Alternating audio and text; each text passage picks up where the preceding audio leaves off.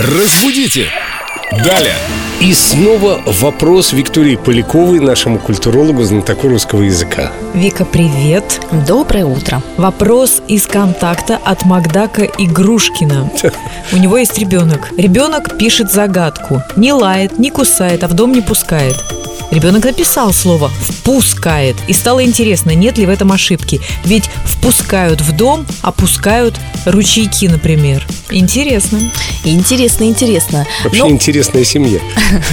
в целом у слова «впускать» и «пускать» действительно есть некоторая разница в значении.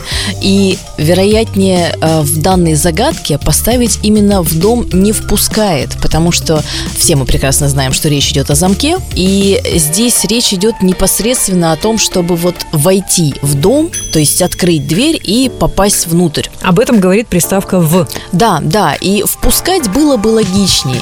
Но здесь еще нужно сказать о том, что существует множество выражений, устоявшихся, э, среди которых поговорки, загадки, фразеологизмы, и они не всегда в точности грамотно прописаны. Ну, например, наше любимое выражение «не в деньгах счастье». Только в единственном в этом выражении ударение здесь ставится на «е». В остальных случаях мы бы сказали «в деньгах». Поэтому, да, наверное, логичнее было бы сказать «впускает», и ребенок написал правильно, так вот по наитию как-то душа ему подсказала, что нужно вот так. Но в загадке указано так, и это тоже не является ошибкой. Может быть, этот ребенок вундеркинд, может быть, он уже университет окончил. Потрясающе было бы от такого ребенка получать вопросы. Это же настоящая честь для нас.